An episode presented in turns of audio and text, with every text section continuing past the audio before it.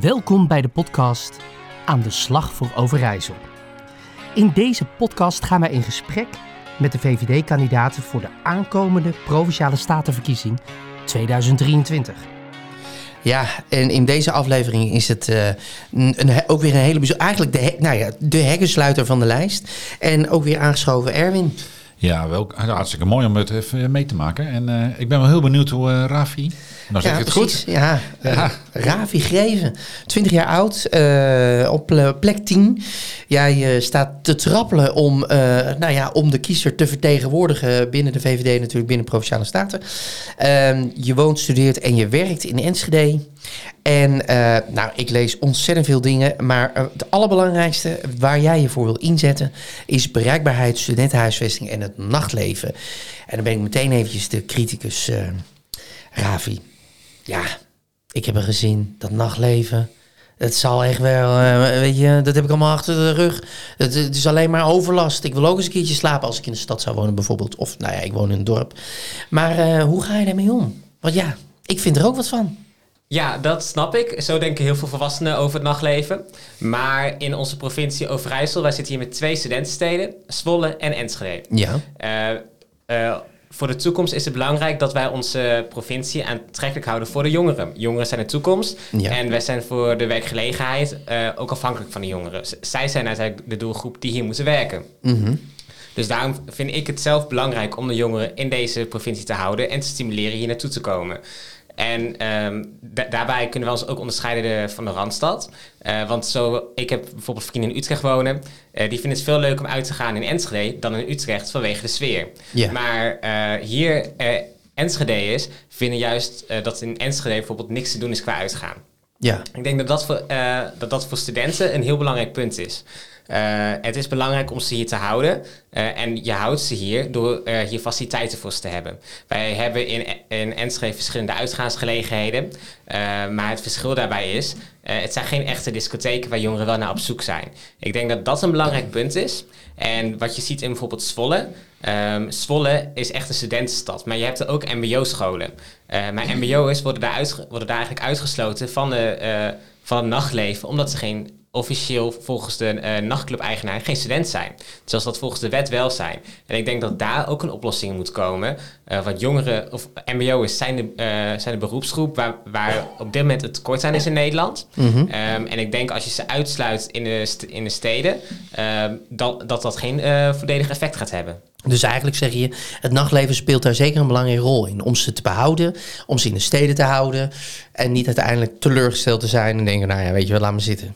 Ja, ik denk het wel. Toch even platgeslagen dan, hè? Ja, ik denk dat het een uh, doorslaggevende uh, factor kan zijn om, je, om te bepalen waar je gaat vestigen. Uh, want als een stad je bevalt en je bouwt daar een sociaal leven op, is de kans kleiner dan dat je weggaat. Ja, ja, Toch, ja nee, ja, je voelt hem alweer aankomen. Ja, die vraag is ook luisteren van, dat, dat, is, dat is allemaal hartstikke goed en hartstikke mooi. Hè? En, en, en ik sta ik ook volledig achter. Maar wat is dan nou wat wij als provincie daar het verschil in kunnen maken? Want dit klinkt heel erg van meer uitgaansgelegenheden, dat is uh, aan de gemeente. Uh, openingstijden van uh, uitgaansgelegenheden is aan de gemeente. dus, dus de vraag is dan, van, even los van jouw pleidooi die ik helemaal begrijp, wat doen wij als provincie er dan mee? Ja, als, dat snap ik, snap de vraag. Uh, als provincie uh, hebben wij niet, inderdaad niet direct een uh, directe invloed uh, op het beleid van de gemeente. Maar ik denk wel dat, dat we het kunnen stimuleren en de gemeente kunnen aanmoedigen hierin. Um, een ander punt wat ik hierin heb in het nachtleven is bijvoorbeeld het OV. Waar ze nu mee aan het testen zijn, is een openbaar is een nachttrein tussen Zwolle en Enschede. Ja. Maar laat een nachttrein nou om drie over twaalf vertrekken. en vanuit Enschede naar Zwolle uh, volgens mij om drie over één. um, dus dat is een nachttrein waar je alsnog niet heel veel aan hebt als je uit wil gaan. Ja. Uh, dus het is een mooie ver verbinding en een mooie vooruitgang. Maar ik, ik denk toch uh, dat het handig is om een nachttrein later te hebben. Zodat je ook daadwerkelijk die verbinding houdt tussen steden in de nacht. En bijvoorbeeld ook de verbinding met de plattelandsteden. zoals Hengelo en Almelo. Mm -hmm. Uh, nou, kijk maar uit wat je zegt, plattelandsteden. Dus het, uh, ja, die zien dat natuurlijk niet zo. Nee, klopt. Nee, maar als Overijssel zijn we, zijn we natuurlijk wel een plattelandprovincie met redelijk -hmm. wat platteland. Ja. En ook uh, om, omliggende dorpen. dus daarin denk ik dat een nachttrein zeker kan helpen. Um, en zo, uh, er is nu een proef met een nachttrein en die heeft de provincie verlengd, omdat het een, een redelijk groot succes is. Er rijdt op vrijdag en zaterdag nu een nachttrein. Mhm. Ehm, en op vrijdag uit mijn hoofd er, uh, stapten iets van 180 reizigers in. En op de uh, zaterdag meer dan 200 reizigers. Oh, wauw. Dus daarin kan je toch zien dat er wel behoefte aan is in de provincie. Ja, dus het wordt tijd om dat wellicht misschien in de toekomst uit te breiden. Om daar nog meer voor te gaan staan in, in de persoon die Ravi heet. Ja, precies. Ik denk dat, dat daar echt wel uh, behoefte aan is en dat we daarvoor moeten gaan staan. Maar daarnaast niet alleen de nachttreinen, maar ook bijvoorbeeld uh, betere busverbindingen naar de uh, dorpen om, om, ons heen. Om verschaling tegen, tegen te gaan in de provincie. Ja. ja, want dat blijft natuurlijk ook, en dat is in, in andere afleveringen ook te, te beluisteren. Waarin bereikbaarheid een heel belangrijk en ook een hot item is. Dus om die bereikbaarheid veel dichter te krijgen. Ja, en uiteindelijk is het natuurlijk onderaan de streep, het kost geld. Ja, het, het, kost geld, maar uiteindelijk denk ik ook dat het geld oplevert. Want als je jongeren hier behoudt, uh, betekent dat je ook werkgelegenheid hier behoudt en bedrijven hier behoudt. Uh, stel, jongeren gaan hier weg en uh, bedrijven kunnen daardoor geen personeel meer vinden, gaan ook bedrijven vertrekken. Dus ik denk, als je niet in jongeren gaat investeren, kost het op den duur alleen maar geld. En krijg je een provincie wat aan het vergrijzen is. En Ja. dat betekent dat de kosten voor uh, de zorg en sociale lasten omhoog gaan. Uh, maar de belastingen, of het, uh, de inkomsten aan belastingen gaan omlaag. Ja, nou nu hebben we het over het nachtleven. Ze hebben meteen zijn we het einde begonnen, om het zo maar te zeggen, van de studenten. Maar als we het hebben over studentenhuisvesting, ja, dat is wel een heel groot drama in de provincie, in zijn algemeenheid. Ja, studentenhuisvesting is een heel groot drama, ook op landelijk gebied. Er is op dit moment een tekort van 26.500 uh, studentenwoningen. Zo. En dat is een hele hoop. Uh, Zwolle is de huizenmarkt echt heel krap. En Enschede heeft ook een krappe huizenmarkt.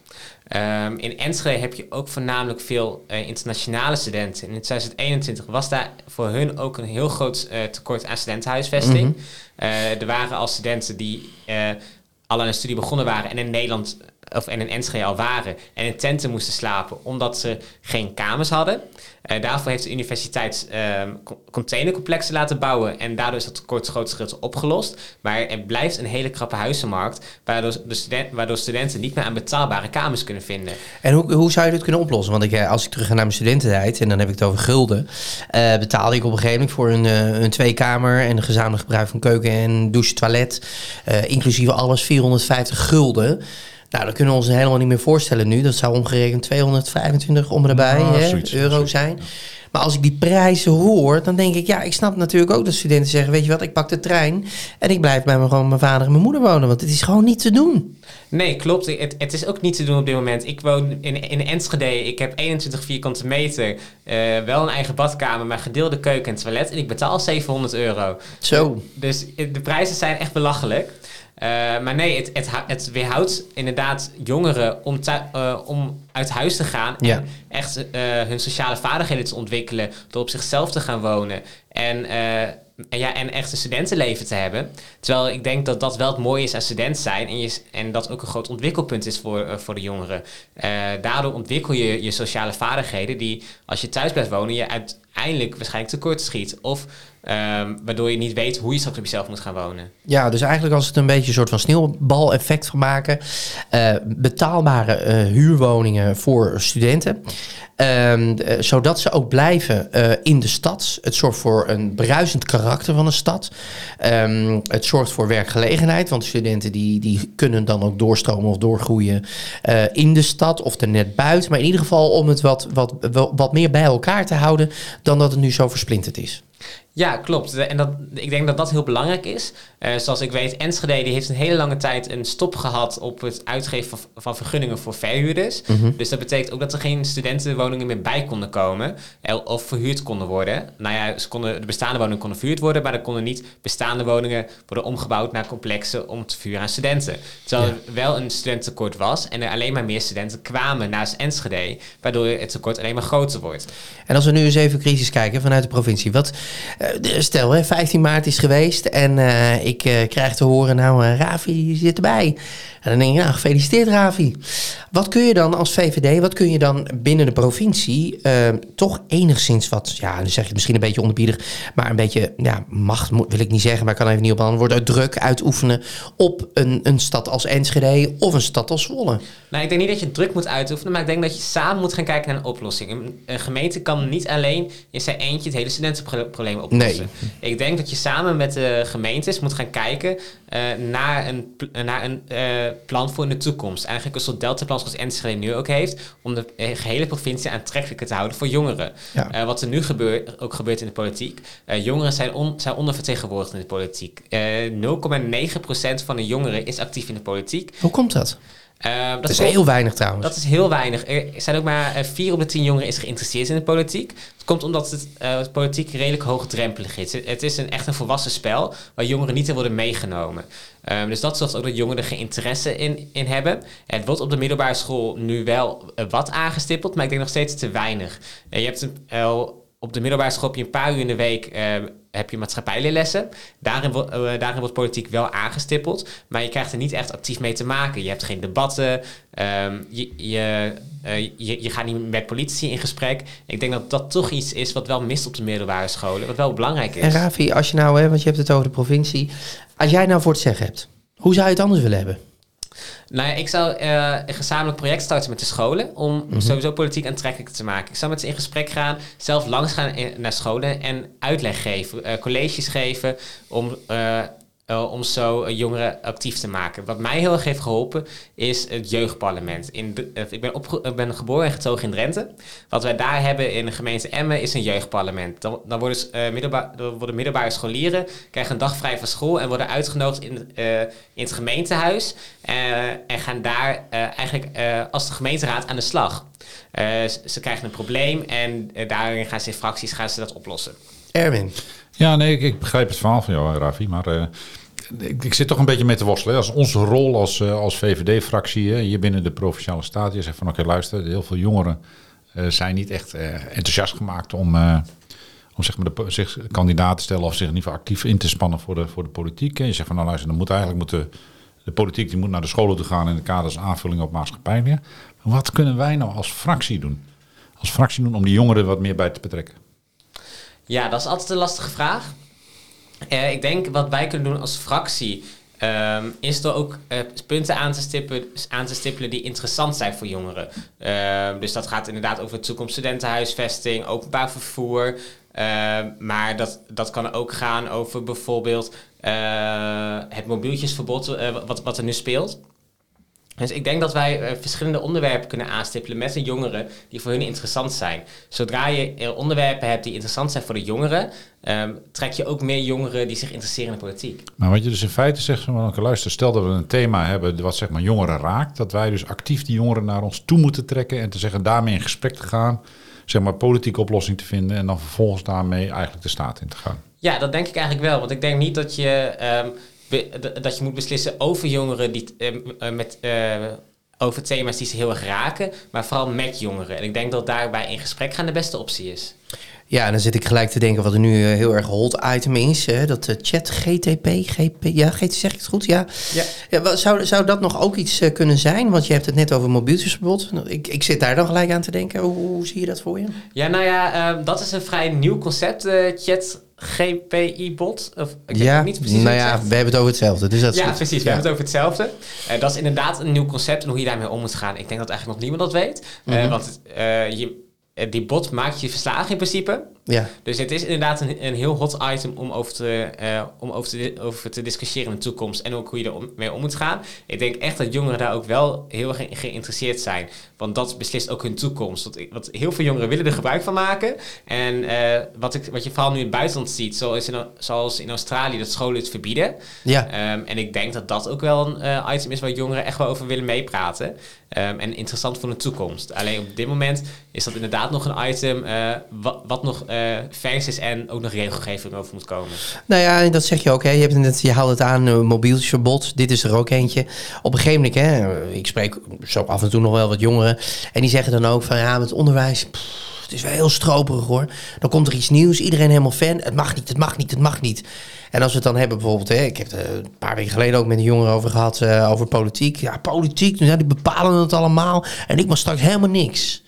Dus die, dat komt een beetje, ja, dus een beetje uit datgene wat er in het onderwijs gebeurt. Zo wordt er ook wel naar de politiek gekeken. Hoe kun jij nou die brug slaan met die jongen en zegt, nou, weet je, hier gaan we het verschil maken als VVD? Nou kijk, en, eh, het mag niet, daar zijn we niet zo fan van, van bij de VVD. Wij zijn meer van het reguleren dan van het verbieden. Ja. Eh, dus ik denk vooral dat er geen verbod op moet komen. Ik denk gewoon regelgeving om het te reguleren.